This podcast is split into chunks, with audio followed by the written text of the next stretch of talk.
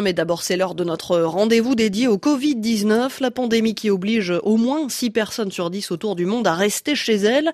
Alors, en cette période de confinement, se pose la question des courses. Comment les faire tout en se protégeant et protéger euh, en même temps ceux qui vivent avec nous? Lucie Bouteloup, euh, bonjour. Alors, vous euh, nous rappelez hein, les règles à respecter pour faire ces emplettes en toute sécurité. Bonjour à tous. Alors, la première chose, c'est de préparer le plus possible sa liste de courses pour ne pas perdre de temps inutilement dans les rayons des magasins. Il faut également, tant que possible, éviter les heures d'affluence et puis, afin d'éviter la surpopulation dans les commerces, faites vos courses seuls. Il sera alors plus facile de respecter la distanciation sociale avec les autres clients et puis vous éviterez aussi de multiplier les risques de contamination de plusieurs personnes au sein de votre foyer.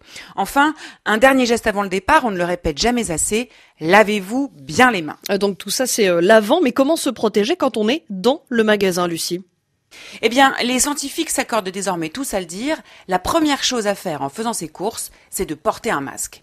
En effet, si tous ne garantissent pas la même protection contre le virus, ils sont néanmoins indispensables. Et même si vous optez pour le simple masque en tissu, qui laisse pourtant passer le Covid-19 au travers de ses mailles, eh bien, il aura le mérite de minimiser la propagation de vos postillons et aussi de vous dissuader de vous toucher le visage avec vos mains qui peuvent potentiellement être contaminées. Autre recommandation importante, si vous le pouvez, désinfectez-vous les mains avec du gel hydroalcoolique en entrant dans le magasin. Cette étape vous permettra de ne pas contaminer les articles ou les objets que vous pourriez manipuler. Et puis, il faut aussi respecter la distance sociale d'un mètre avec les gens qui vous entourent, une mesure pas toujours simple à appliquer, surtout dans les rayons parfois étroits des magasins.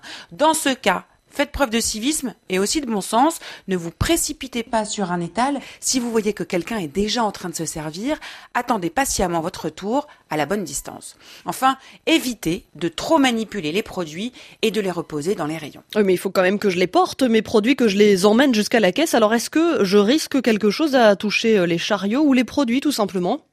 Eh bien, le SARS-CoV-2 peut survivre sur une surface inerte, comme par exemple sur un chariot ou un paquet de lessive. Mais on le rappelle, ce ne sont pas les mains qui sont les portes d'entrée du virus dans l'organisme, mais bien le nez, la bouche et les yeux.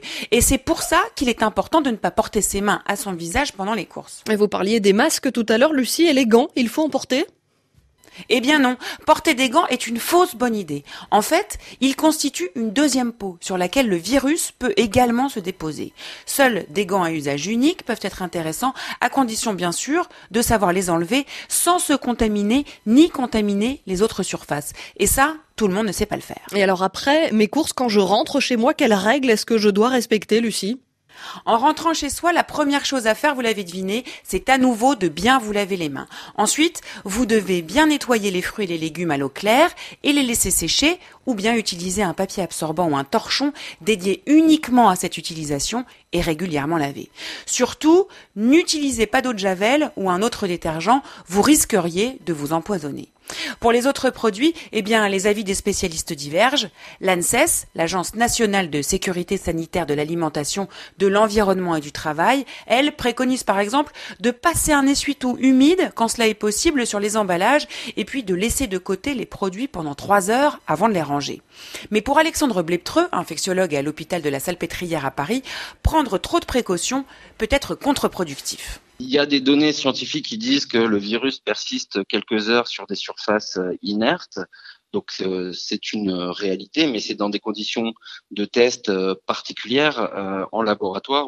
Donc certes, la transmission de la main à la main peut exister, mais la transmission par les objets, elle, est quand même très limitée et très peu documenté. Donc il ne faut pas s'inquiéter euh, de façon démesurée, il ne faut pas devenir paranoïaque. Il y a des mesures qui sont utiles et d'autres qui sont superflues. Et bien penser que toute mesure qu'on rajoute nécessite de notre part une attention importante qui peut nous faire oublier les mesures essentielles et de base. Donc euh, restons euh, simples et pragmatiques distanciation sociale, port de masque ou de tissu sur euh, le nez et la bouche quand on est à l'extérieur, et euh, une hygiène des mains bien réalisée euh, sont des mesures largement suffisantes. Des gestes simples donc, mais pour les personnes les plus fragiles, la livraison à domicile peut aussi être une bonne option, à condition, encore une fois, de bien se laver les mains après avoir rangé ses courses. Lavez-vous les mains et restez chez vous autant que possible. Merci Lucie Bouteloup, c'était le rendez-vous Covid-19 sur RFI.